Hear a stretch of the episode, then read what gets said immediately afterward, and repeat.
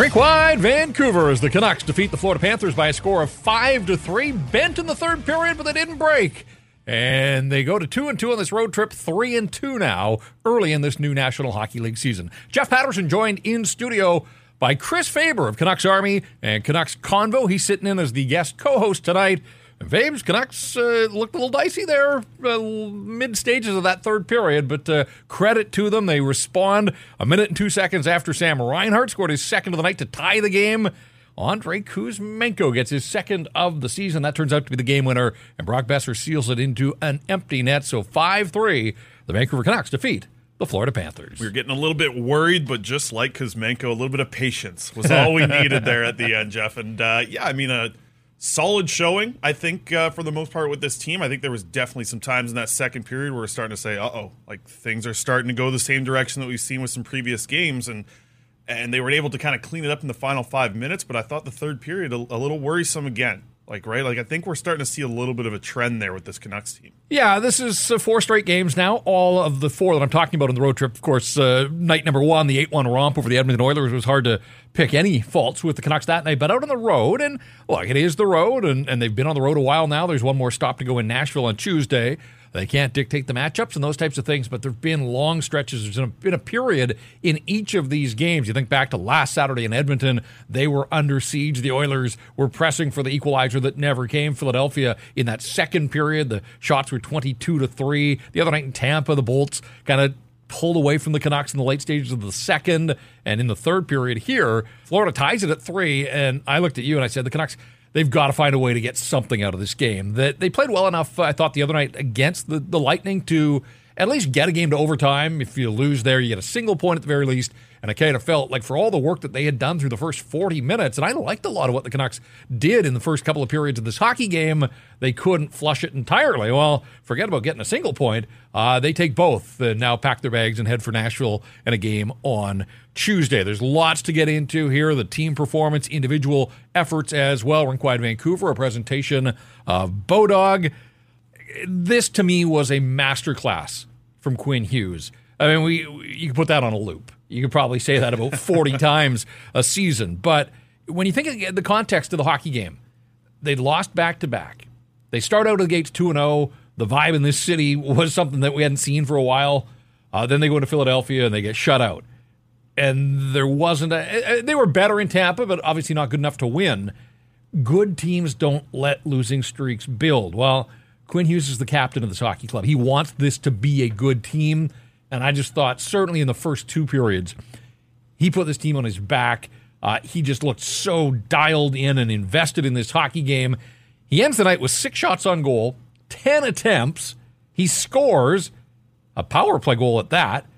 Uh, and I liked a lot of the power play. We can get into that. But mm-hmm. I just thought there was so much to like in Quinn Hughes' game. And again, uh, this isn't a revelation. We've seen him do this now for parts of five seasons at the National Hockey League level. I don't know if he's inspired by his brother who uh, scored the overtime winner last night. Uh, nice individual effort and came into the game with the NHL scoring lead. But uh, this is the kind of game that I think the rest of the National Hockey League, the people that still doubt Quinn Hughes, they have to sit up, they have to take note because he was a dominant force. 25 minutes tonight. It's one of those nights where you just feel comfortable about this Canucks team every time Quinn Hughes is on the ice. And – the things that he was able to do in the offensive zone, specifically alongside Philip Hronek. And we saw this, I think, throughout the night as well, Jeff. Like the pairing didn't stick together for every shift. We saw a goal against with Tyler Myers on the ice alongside Quinn Hughes. We saw the pairing get shifted around a little bit, and that was mostly in the second period. I felt like I felt like when the game was starting to actually kind of swing in the Canucks' favor a little bit, some of that pairing was being swapped out at times. They spent a, a vast majority of the game playing as a pairing, and what you're seeing with that pairing of Hronek and Hughes to me is just they're spending a lot of time in the offensive zone, but it's not just time. They're out there creating offense from the movement that they have. You see how often they're flipping sides to give each other that one time option, or even just Quinn Hughes more specifically taking a little bit of initiative and going down the left half wall, working his way towards the net, and then whether it's a guy in the slot or you know getting a shot off on his own. You mentioned the ten shot attempts and the six on net in this game. You can see offense be generated from a defense pairing and I just uh, I know how much you love goals from defensemen. I don't know if we've seen a lot of that in the past couple years, but this pairing, they can do that. They can create offense from the back end in the offensive zone. And it's just something we just haven't seen. Like this is this pairing. I don't know. Something about tonight's game made me just think, okay, like this is this is the future of the Vancouver Canucks' top pairing. You got Hronek, you're gonna have to sign him in the offseason here. But this pairing makes a lot of sense moving forward as a top pairing in the NHL. Yeah, and I do like certainly charting goals from defensemen because the Canucks were dead last in that category in the National Hockey League. So there's only one way to go, and that's up. And Tyler Myers scored with the big slap shot the other night. I wasn't expecting Carson Soucy to step into the middle of the ice late on a power play and snap it home, uh, but he did. And I had to look at this because Hughes scored on the power play in the first period. Soucy scores on the power play in the dying seconds of the power play in the second period. And I tweeted this out as the game was going on, and I had all sorts of people saying, like, come on, you're making this stuff up.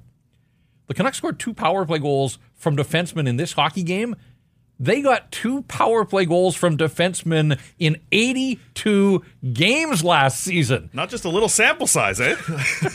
so maybe, just maybe, uh, we're seeing that. And again, I'm not expecting a ton of power play production from Carson Soucy. I'm not expecting a lot of power play time, quite frankly, mm. from Carson Soucy. But I like the play. The Canucks kept that puck alive when it looked like the Panthers might be able to clear. Time winding down.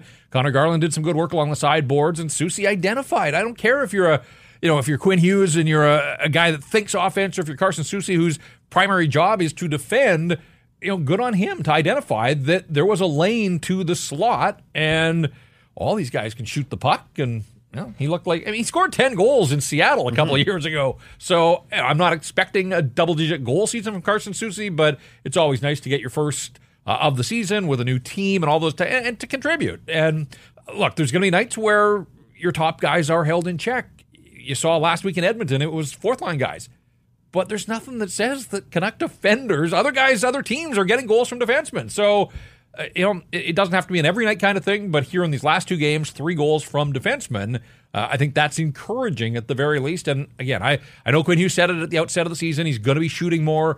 And it's not just a big slap shot. He wants to change the angle. He wants to shoot in stride. He wants to you know, when he has the puck, he has the puck on his stick so much throughout the hockey mm-hmm. game that it just makes sense that he's going to be able to launch some shots that are going to find their way through traffic and in. I think something we've seen just in the game of hockey, the evolution of shots from a defenseman don't need to be for goals. How often has, you know, in the past 10 years, it feels like the, the bank pass off the back there kind of has become a type of way to attack a goaltender. And that's what I feel like with Quinn Hughes and the way he's attacking the net. It's not necessarily about scoring on every shot. It's about creating offense. And offense comes from, you know, how often do we hear the fans in the arena screaming shoot? Like yeah. they're on to something a little bit, right? Like they do get it uh, to that point. But with Soucy, and you bring up a good point, that like scoring 10 goals with Seattle, I, I just feel like there's a little bit more confidence in the type of shot that he's going to release compared to some other guys in this lineup. So you'd like to see him shoot the puck a little bit more. You'd like to see him be the guy on the third pairing who you're looking to be the primary shot from the point. And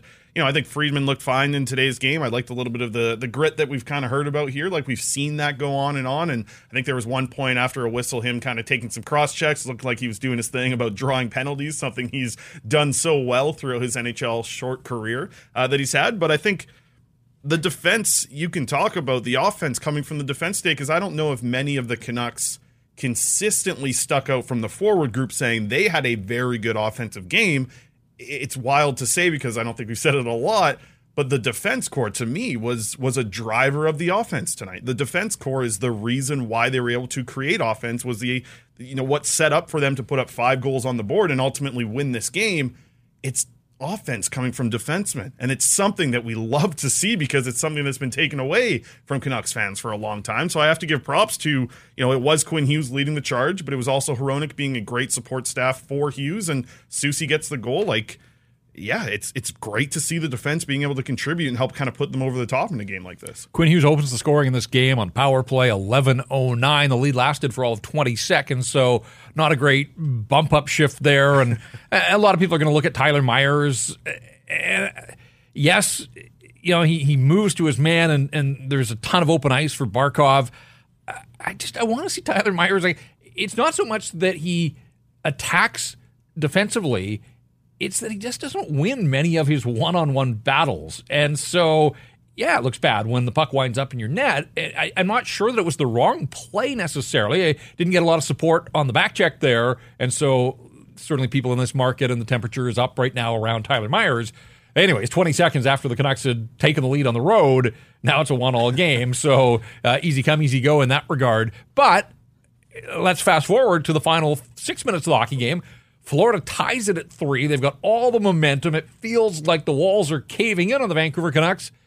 And a minute and two seconds after that, there's the response that the Canucks were looking for. And it was Andrei Kuzmenko, his second of the year. Uh, has scored back to back Saturdays now, scored in Edmonton last week and here uh, in South Florida. Phil DiGiuseppe with some great work along the boards, frees the puck, and Kuzmenko, you use the word patience, you know, just sits on that puck and waits. And Bobrovsky's down and finds the lane to shoot, and sure enough, uh, he's not going to miss from that area of the ice. So, with under five minutes to go, the Canucks go back in front, and then Boeser seals the deal, sixth of the year for number six, and it's a five-three victory for the Vancouver Canucks. Want to take a sec to talk about Kuzmenko because there was a little bit of heat. I know Rick Tocchet before the game after the morning skate admitted he thought he had struggled a little bit.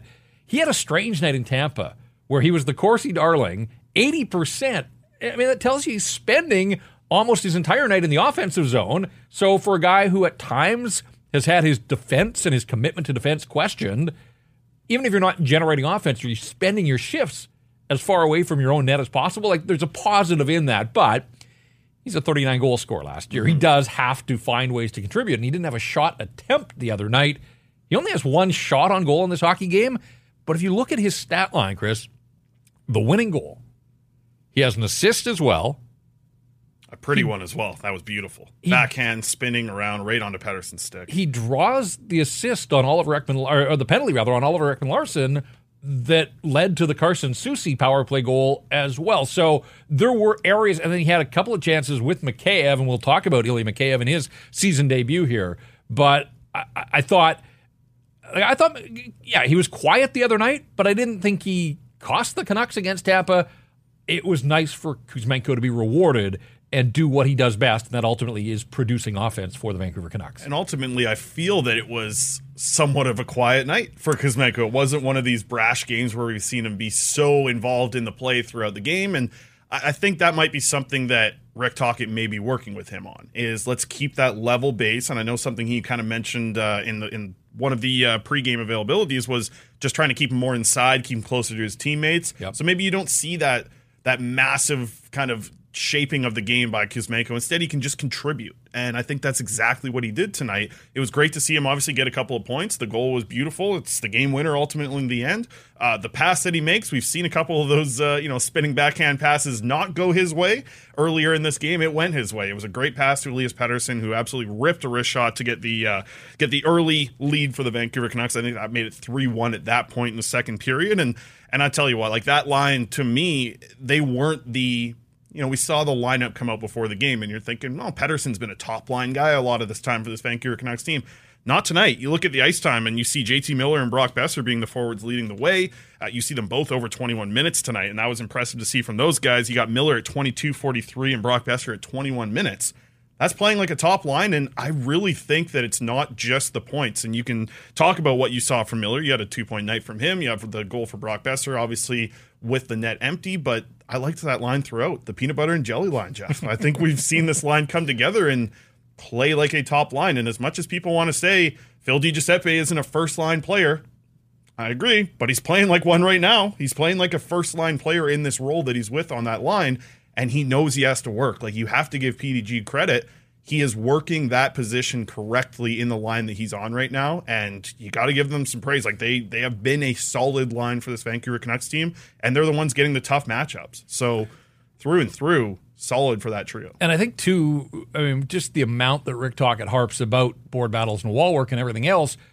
When a Phil Giuseppe does that and he follows the coach's directive to a T, and it results in a goal the way that it did for Kuzmenko like of course Tocchet's going to rip that video and show it and it's sort of that reinforcement of you know this is what I want other guys this is what I want Dakota Joshua mm. ultimately to be doing Sam Lafferty Jack Studnicka if you're going to play in the lineup and you know now that Mikheyev is back we saw that Nils Hoglander came out tonight I don't think it's always going to be Nils Hoglander and so some of those other guys uh, they're going to have to follow the lead of PDG uh, and it's not always going to yield goals, but you have to get in and do the grunt work and the spade work, and ultimately uh, win your share of the battles because good things can and will result if you uh, are as ferocious on the puck as a guy like Phil DiGiuseppe is. Rinkwide Vancouver, a presentation of Bodog, Canada's choice for casino games, poker tips, and sports odds. Just want to take a moment here to look at our Bodog line of the night. And we're looking at NHL futures. And Bodog's uh, got the updated Stanley Cup odds. And oh, I'm, here we go, Jeff. You're drinking the Kool Aid. Uh, no, I wasn't going to start uh, with the Vancouver Canucks, although we'll mention the Canucks. But you can get the defending champs at 10 to 1 right now. And Vegas off to an incredible start. Colorado is off to a fine start as well. Both of those teams, in fact, are at plus 1,000 to win the Stanley Cup. The Vancouver Canucks, mm, they got some work to do, obviously, but uh, the Canucks are on the board at uh, plus 4,000. So uh, if you think that this win against the Florida Panthers is going to spur the Vancouver Canucks on uh, to this incredible run, there's still a lot of hockey to be played. But uh, there you go. You can check out uh, the futures, you can check out lines of the night uh, at Canada's source for poker tips, casino games, and sports odds. Uh, let's get to Mikheyev because uh, this was good news for him and for the Vancouver Canucks. And you know, I was curious, how are they going to use him? Uh, you know, he's got a couple of days here between games. Like I think this was, and this road trip was interesting to have five games and get as far as you can geographically from Vancouver and no back to backs. But you know, if Mikheyev is a little sore when he wakes up in the morning. You know, he doesn't have to get right back at it. Uh, probably a day off on Sunday, Monday practice, and then they play in Nashville to round out the trip on Tuesday. So I would expect that, uh, you know, worked off a little bit of rust. The first game in almost nine months coming off knee surgery. And, you know, he's on the score sheet. He picks up the second assist on the Pettersson goal. Uh, had four shots on goal, played 13 minutes and three seconds. So they kind of eased him in early in the hockey game.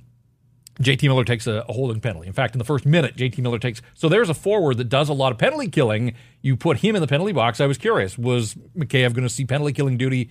He didn't. And I think, you know, this was sort of, I, I think the Canucks handled him well. I, you know, just kind of ease him back, even strength, um, and let him try to find his legs and his, and get the speed of the game again. And, you know, he had the one rush we both looked in the first period where he saw a little bit of open ice and t- drive wide on the on the left side. You know, he'll get faster as he goes here. But I think all things considered and contributing to a Canuck victory, you have to call this uh, a successful night for, night for Ilya Mikheyev. Yeah, got me thinking about last season when Mikheyev, who obviously wasn't at 100% even when he was playing last year, was able to just be involved in so many scoring chances. And you could see you saw flashes of it tonight. And i think we we kind of talked about this before the game started but just like what the expectation was. And i feel like i would have told you before the game he's going to play 13 minutes. You've been like yeah yep. great. That sounds good for a guy coming back from a torn acl and surgery and everything that he's gone through. I think that this is a good start for him. I still believe that there's a lot to grow from this game. I do think a lot of this was shaking off the rust, feeling out the pace of play, not having a preseason, all this stuff that, you know, we hear players talk about when they don't get the opportunity to kind of warm their way up into a regular season game. We got that with Ilya Mikheyev and still through that and battling the rust and battling the difficulty to jump into an NHL game. I thought he was effective enough. I think in the 13 minutes, he was on the ice for quite a few scoring chances, and a lot of them were around his stick, around the net, which is what you want to see from Ilya Mikheyev on that line. I didn't think he was the demon on the forecheck that we saw last year, and I think that's going to come, right? Like we, you shouldn't have the highest expectations for a guy as he's coming back from this type of injury, but I think he exceeded what I had for expectations in this game, and I wasn't expecting him to drop two and have a hell of a game and you know blow it up in that debut. But scoring chances, I was impressed with the amount of scoring chances he was involved in at five on five he's a smart player, and I think you could see that that you know he had the knee operated on. It wasn't the the hockey IQ wasn't removed uh, over these nine months. And again, this is his jumping on point, and I thought he was uh, more than all right. So uh, hopefully he can stay healthy. I mean, that's been the knock on him. Uh, just hasn't been able to play you know an entire season ever uh, in his time in the National Hockey League. I think 54 games is his career high. So he's got time here getting back in in game number five of the season. Let's hope that he can stay healthy and keep it going here. Uh, I just find this hilarious because we have touched on the Canuck win. We have t- touched on the resolve. We've talked about Quinn Hughes. We've talked about Kuzmenko. We've talked about Mikheyev. Elias Pettersson leads the National Hockey League in scoring. He had two more points in this game. He was held off the sheet like all of his teammates were in Philly. Otherwise, he's had a multi point game in every other game that he has played.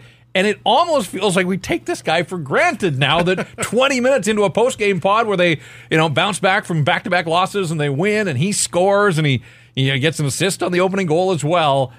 Oh, yeah, Elias Pettersson. Just another night at the office for EP40. It just felt like the way you were leading into that. I thought you were going to say Casey DeSmith. I thought we were going to say we haven't talked about Casey. DeSmith up to this point. Surprised we didn't talk about him before Pettersson as well. That but we'll we'll talk about Pettersson because yeah, he obviously scores the the wonderful goal. I mean, that's a spot where if he gets any type of time and space, he's going to make that shot count, and that was exactly what we saw today.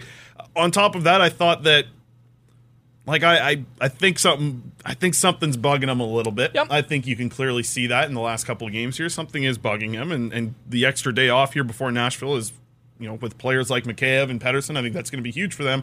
The fact that they're playing on the same line with a guy like Mik- or Kuzmenko who just scored, he probably wants to get back on the ice tomorrow, but to watch them kind of develop their line a little bit and try and get back to what they were doing when they were a trio last season is going to be interesting.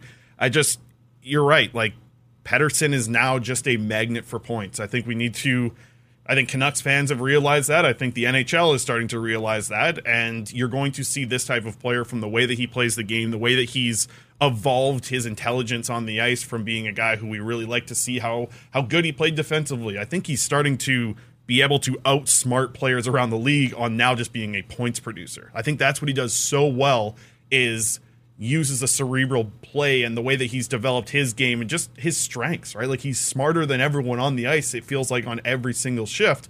And it's starting to show up on the points now with him throughout the season. So I, I tell you what, it, it is wild to go this far into the to the show here in the post game pod and not mention Elias Pettersson because I think we're almost getting comfortable with this like, Exactly, like this level that we're Yeah. seeing from him.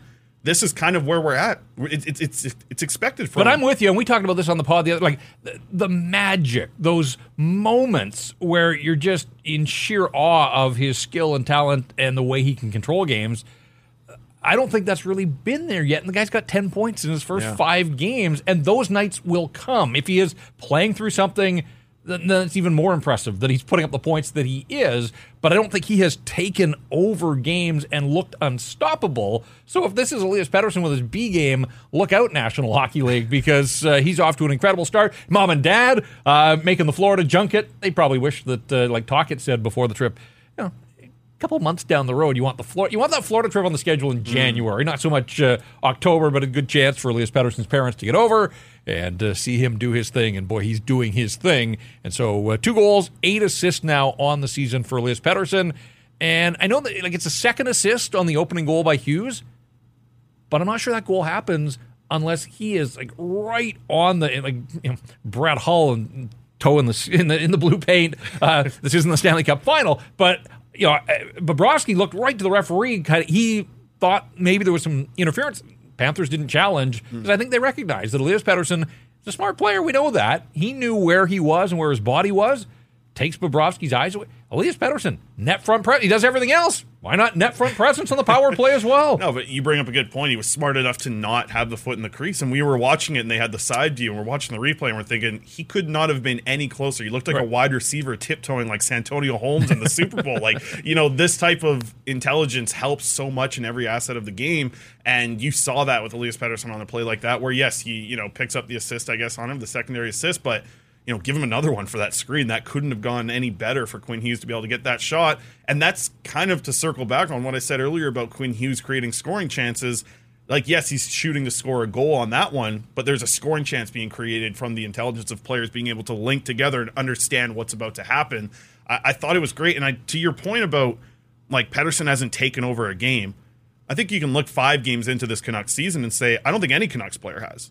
Like through five games, aside from I guess Brock Boeser's opening night where he scores four goals, but you know that's, it's an eight-one game, Yep. so it's hard. I, feel thought like Quinn team- Mm-hmm. Hughes in the first 40 minutes of this one had the kind of performance that you like got a little dicey in the third, but it looked like the Canucks were going to win this game after two periods. They had Mm. a big second, and Quinn just everything he touched seemed to be working for him.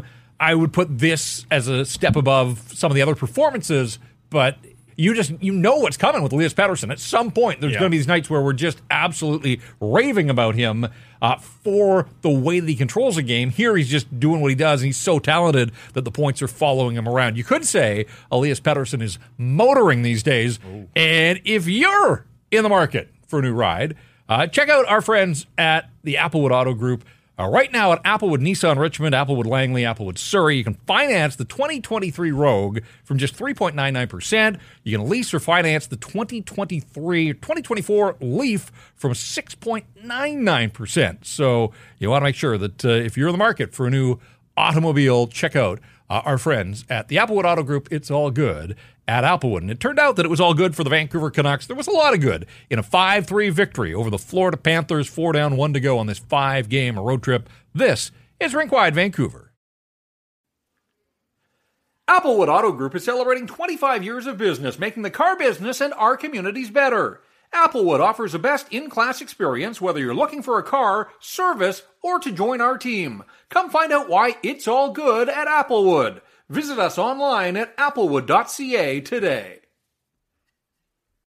The BC Lions are back in the playoffs and hosting the Calgary Stampeders on Saturday, November 4th at BC Place, kickoff at 3:30 p.m. Looking forward to this one. Playoff football, BC Place, the Lions and that offense with Vernon Adams at the controls and all of those weapons he has in his receiving core. And you just think about the atmosphere in that building with the fans behind them, the dome will be rocking. Should be a ton of fun. Tickets on sale now at bclions.com. And check this out. They start at just 30 bucks and kids 17 and under can get in for 15. So bring the noise, fill the dome.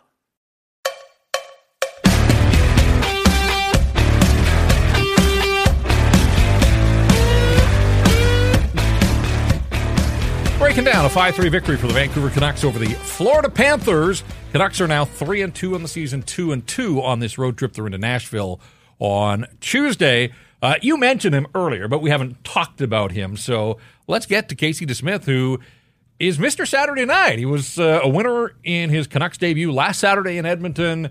He was busy, man. Was he busy in the third period? Panthers outshoot the Canucks 19 to 4 in the third, 36 to 31 on the night.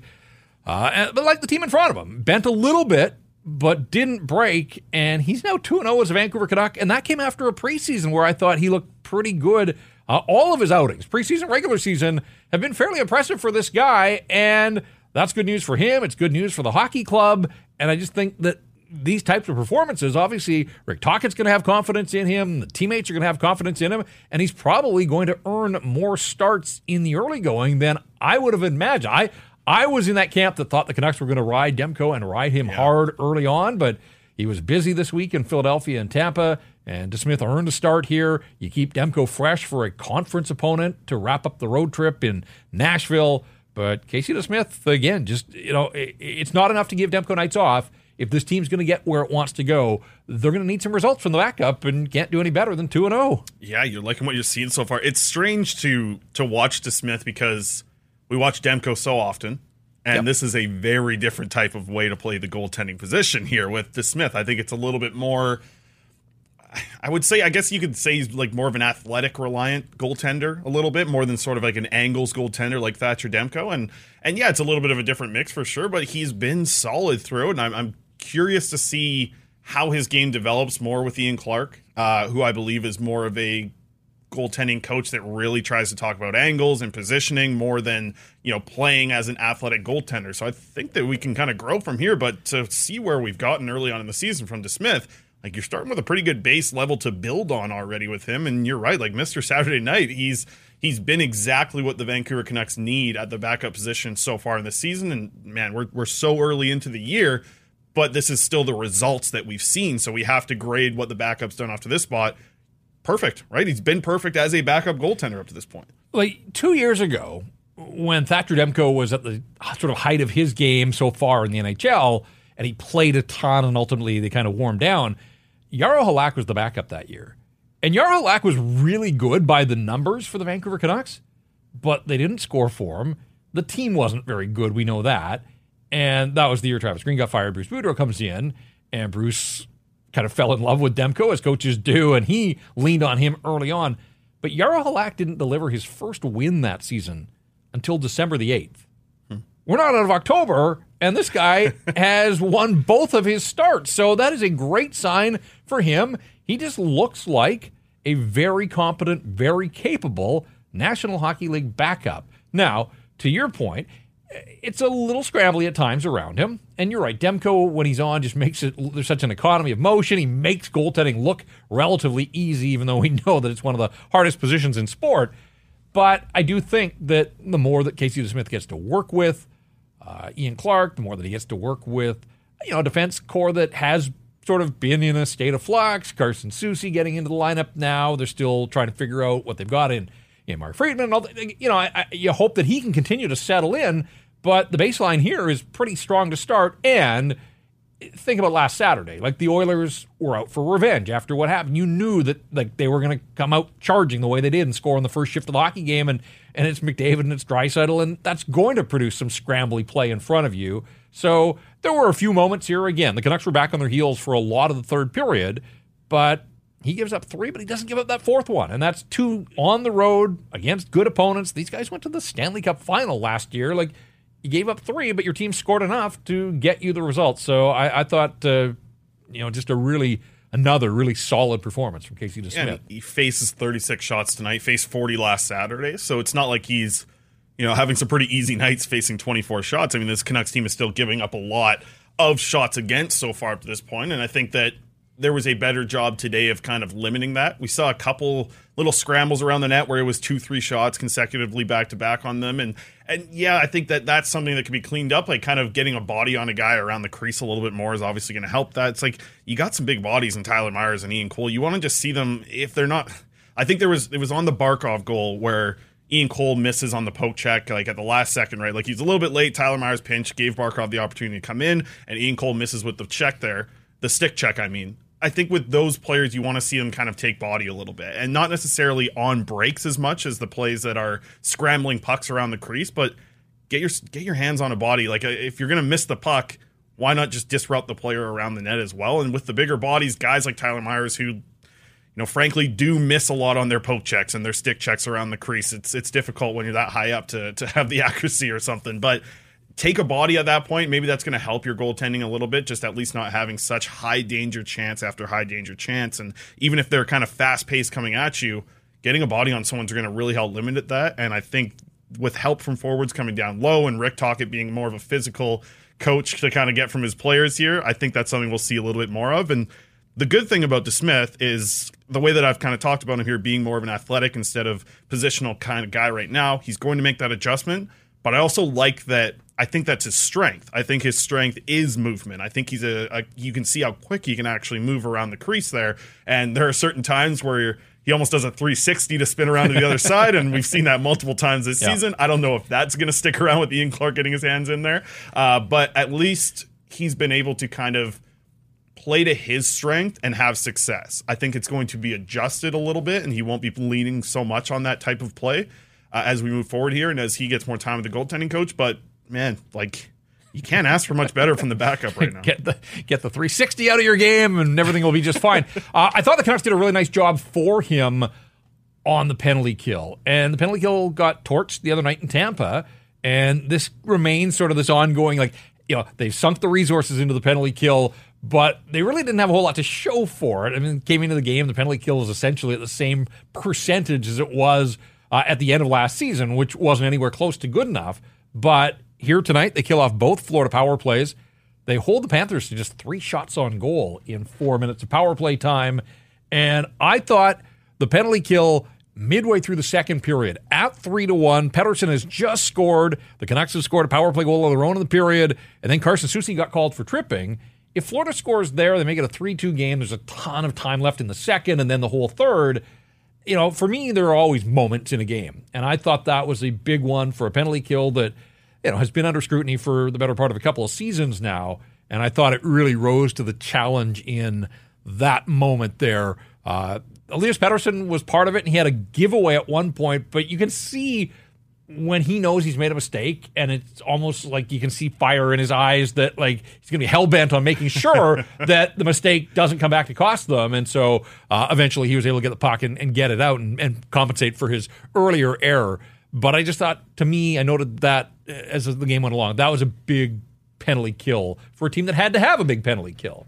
How nice is it to say the Vancouver Canucks can have a big yeah, penalty kill, absolutely. right? It, it is at least that's something that we've seen consistently throughout the five games this year is it's clear to see that the penalty kill has improved. I think the goals that we've seen against early on in the season are players running into each other, having major mistakes, and those compounded mistakes that Rick Tocchet has talked about. But the overall general view of how they're killing penalties feels a lot more, I guess, just NHL level. Yeah, again, I mean, penalty kill sunk the Canucks the other night in Tampa. and It sunk them on so many nights last year that it is nice to be able to talk about that. And hopefully, there'll be more nights ahead for the Vancouver Canucks where the penalty kill comes through for them, helps them get the job done. Don't have the updated percentages on the fly here, but uh, uh, speaking of percentages, we always talk about our, our mortgage man uh, here at Rinkwide Vancouver. Jason Hominick is Rinkwide's mortgage partner. If you have a great rate on a mortgage, but you still need equity out of your house, Jason has a solution where you keep your great rate and access that equity without touching your existing mortgage. If your mortgage is up in the next six months, now's the time to reach out. You can find him online, Jason Hominick at jason.mortgage. The Vancouver Canucks defeat the Florida Panthers 5 3. We want to get to our three stars of this hockey game, the Rinkwide Vancouver three stars. We'll also come up with a stat that stands out. I know we've thrown a bunch of numbers out there. Uh, but we'll come up with the stat that stands out here on this Saturday as the Canucks defeat the Panthers 5 to 3 on to Nashville to wrap up the road trip. This is Rinkwide Vancouver. The BC Lions are back in the playoffs and hosting the Calgary Stampeders on Saturday, November 4th at BC Place. Kickoff at 3:30 p.m. Looking forward to this one. Playoff football, BC Place. The Lions and that offense with Vernon Adams at the controls and all of those weapons he has in his receiving core. And you just think about the atmosphere in that building with the fans behind them. The dome will be rocking. Should be a ton of fun. Tickets on sale now at bclions.com. And check this out. They start at just 30 bucks and kids 17 and under can get in for 15. So bring the noise, fill the dome.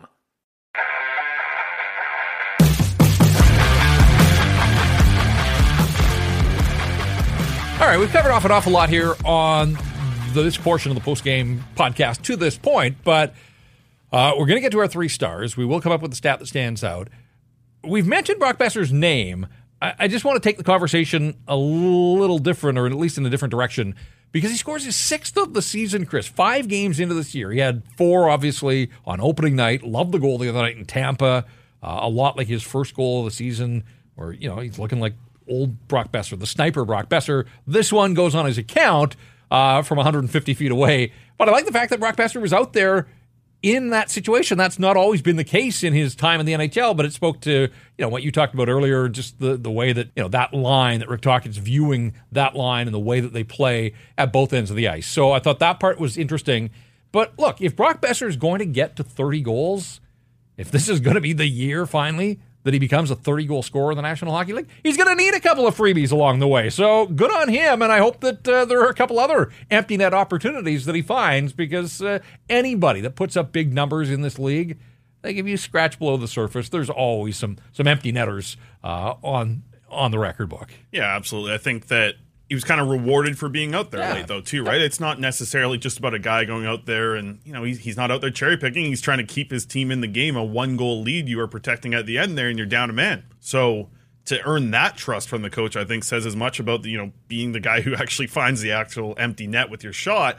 It's more about he's actually being used in this position. And you can say the same about jt miller and phil giuseppe who i thought both had great games uh, i got a stat of the night for jt miller whenever we want to get to that but yeah, I think Boeser's going to need to add a few of these to get to that 30 mark. He's going to have to stay healthy as well. But I think right now the biggest thing is keeping that trio together because they've been an effective line. They seem to understand each guy knows his role on that trio, right? Phil Giuseppe needs to work his ass off. He needs to be the guy working extremely hard. JT Miller, he kind of gets to play to his strengths a little bit. He can be the playmaker, he can be the shooter and the thing that I like about Brock Boeser understanding his role in this trio now is you're going to be the goal scorer, but goals are scored around the net. Goals are scored around the crease in the high danger areas, and we've seen Brock do that more than any other season, even his rookie season where he scored all those goals. This year feels like the year where he's understanding that – the best spot to score a goal is the high danger areas. And that's where he's spending a lot of his time on that trio, whether it's waiting for Di Giuseppe and Miller to work a puck out of the boards or coming in down on a rush and just knowing to go straight to the net. Like that's something that's changed here. And you want it to continue going all season long. Like I I guess I look at all the lines, and you can look at the lines that were used tonight. I would think that that's the trio that stays together the longest right now, and Yep. that's interesting to say with Phil Giuseppe being there because he doesn't feel like a first line player. But the way that they're playing, I look at the lines through five games and I say that's probably the one that's going to get broken up the last. Right, but with Mikheyev back now, like that gives Tocchet you a fairly big body to get in on the forecheck on that line. That's True. Di Giuseppe's role. You had Garland and Beauvillier really dropping down to the fourth line. Why? Because Sam Lafferty, another guy that hustles and hits and all that, like he got the promotion as those other two guys dropped on the depth chart in this hockey game. So Tocchet's got one of his sort of guys now on each of the top three lines. And uh, again, I thought the fourth line was okay in this game. Like I think Beauvillier's been better the last couple of nights than he was early in the season. There's still nothing to show for it, and that can't continue. Uh, especially now that Mikheyev's back, and we talked about there's going to be decisions to be made about who's going to come out of the lineup. Like I hope Hoglander gets back in there on Tuesday, and that somebody else can come out, but uh, that's a decision for another night. Hey, one of the storylines coming into this game was old friend Oliver Ekman-Larsson and how much he's been playing for the Florida Panthers without Ekblad and without Montour. Uh, boy, his ice time was low tonight. Uh, 21 minutes and 33 seconds for him. That was uh, he's been up over 26 on two occasions already. Uh, took the penalty that we talked about, uh, and it was Kuzmenko drawing the, the penalty in front of the net in the blue paint uh, in the second period, and that led to uh, the Carson Soucy power play goal. So OEL's night, three shots on goal, five attempts, 21 minutes and 33 seconds of ice time. But um, yeah, I mean, didn't notice him as much as sort of uh, you know he's been played up here of late. Like, and again, he's a great opportunity for him, and it's I, I think ultimately you know, out of the Vancouver spotlight. There aren't huge expectations. The contract doesn't follow him around. Uh, he can just go and play. And he was okay. And I think there'll be a lot of nights this season where, you know, that, that look like this for Oliver Ekman-Larsson, but uh, certainly wouldn't say that he was a standout by any means on the Panthers' defense. No, I think he was a player that um, had his name called quite a bit. Yep. I think he, you can tell he's a big part of what that defense core looks like, but uh, they got some injuries there. Um, but for now, I think they'll probably be. I have to think that the Panthers are pretty happy with how he's playing for them up to this point in the season, right? I think it's. Uh, I, he was okay, but yeah, taking the penalty that's a big one, right? And you know, him, him being on PP one's interesting up to that as well. But I think, yeah, I mean, I thought his name was called quite a bit. I think that he was a guy that uh, didn't bring a lot to the game in a positive way, but he was certainly around the puck a lot. It felt like, and I. I don't know. Maybe it's just that that number ninety one really threw me through a loop. like I, I can't think of another defenseman that wore ninety one. Like I, No. it's it's a wild one to me. Yeah, I think of uh, Sakic and Stamkos, obviously, and Tarasenko, and yeah, lots of forwards. Uh, it is unique. Not sure what the backstory is there, but uh, he is number 91 for the Florida Panthers. All right, let's get to the three stars of this hockey game. And these are the rink wide three stars. Uh, we always like to see what happens in the rink. Uh, the three stars, as announced in the building, the building is now Amerant Bank Arena. It's had so many names over the years. Um, Andrei Kuzmenko was the first star, Sam Reinhart the second, and EP40 was the third. Uh, I have no issues with any of those, the ones that I've jotted down as the rink wide Vancouver three stars. I've got Kuzmenko as the number one star, goal and assist, draws the penalty. I've got Reinhart uh, with his two goals, and he's on fire to start the season. He's got six goals uh, to start the year, like Brock Boeser, and he certainly spearheaded the comeback for the Panthers. Uh, but I've got Quinn Hughes again. I just uh, we've talked a lot about him. I just want to recognize the the kind of night. I thought that was leadership personified at both ends of the ice. So uh, you know, keep more of that, and I'm sure there will be more of that from Quinn Hughes. I've got Quinn Hughes as my third star for this one. Yep, 25 minutes, and I, I don't disagree with your selections there at all. Reinhart gets the two goals; he's got to be in there. Um, but I do I do agree with you putting Quinn Hughes into that third spot. 25 minutes tonight, right? I mean, it's one of those one of those nights that I think, uh, in a similar way to how we talked about Elias Pettersson being so so much uh, more consistent with his great play. Think you have the same expectation for Quinn Hughes, and you put him in at third star, even though it was the first goal against he's been on the ice for I this know. season as well. But he made it over 100 minutes. We can we can look past that. It's he was going to get scored on. It was going to happen. Yeah. Uh, just like they were going to lose after the two and zero start. And uh, you know, again, I think it was important. Who knows how the season plays out, but. You know, had they lost three in a row, then it puts pressure going into Nashville to try and salvage the road trip. you don't want to slip too far below 500. They don't have to worry about that. They're back above 500 now with three wins and two losses on the season. Hey, if a comprehensive solution is what you need from your supplement routine, then try AG1 and get a free one year supply of vitamin D and five free AG1 travel packs with your first purchase. Here's what you do you go to drinkag1.com slash rinkwide Vancouver. That's drinkag1.com slash rinkwide Vancouver. And be sure to check that out. All right, time for the stat that stands out. You had mentioned that uh, you had something you wanted to get into with JT Miller. Yeah, so JT Miller, uh, big minutes night for him tonight. He ends up finishing with 22-43. That's not my stat. He, my stat is that he led the Vancouver Canucks in individual scoring chances with five individual scoring chances tonight. And I thought that that line, like it, I, I said it before earlier on in this pod, but I, I've been very impressed with their ability to do something that I think the rest of the Canucks struggled with in a couple of their losses was – turn offensive zone possession time into scoring chances. And that's something that JT Miller does well. And I think it's something that just clicks with that trio, right? It almost feels like, you know, in volleyball, when you get the ball sent over, you want to bump, set, spike. It feels like Phil Giuseppe is the bump. you got JT Miller as the set. And right now, Brock Boeser has been the spike up to this point in this season. And that's kind of the way that I saw it tonight. And I thought that JT Miller did a great job once again of being impactful early, whether it be physical or offensively. And then late in the third period, defensively as well, being able to be trusted to be the guy going out there when you're six versus five. I thought it was another good game for him. I thought it was another send a message type of game from JT Miller of really being, you know, the I almost want to call it like the that's kind of like the coach's line right now, right? Like yep. as good as yeah. the Pettersson line is playing, it feels like that line is going to create offense and be a little bit flashier. Rick Tocchet, I think, plays that JT Miller line as his first line because that's the type of line that he expects to be the one leading this Vancouver Canucks team moving forward. So, uh, individual scoring chances for five today. Like that one. Uh, I'm going to go with the fact that Filip Hronek played 10 minutes and 11 seconds of the third period. Now, kind of lost his man on the tying goal behind the net mm-hmm. and it's going to happen. He's matching up against the best players on the other side. Florida was really pushing at that point, but uh, it just shows you what Adam Foote, who handles the defenseman, uh, thinks of his abilities, his capabilities uh, to handle big minutes, all situations. And so, as good as Quinn Hughes was, and that pairing together uh, absolutely controlled play for much of the night, but Phil Hronek playing more than half of the third period as the Vancouver Canucks were trying to protect the lead and then trying to regain the lead, and ultimately they did, and they win it by a score of five to three. Hughes ended up with more ice time on the night, but coming into this game, Filip Hronek was actually the Canucks ice time leader through the first four.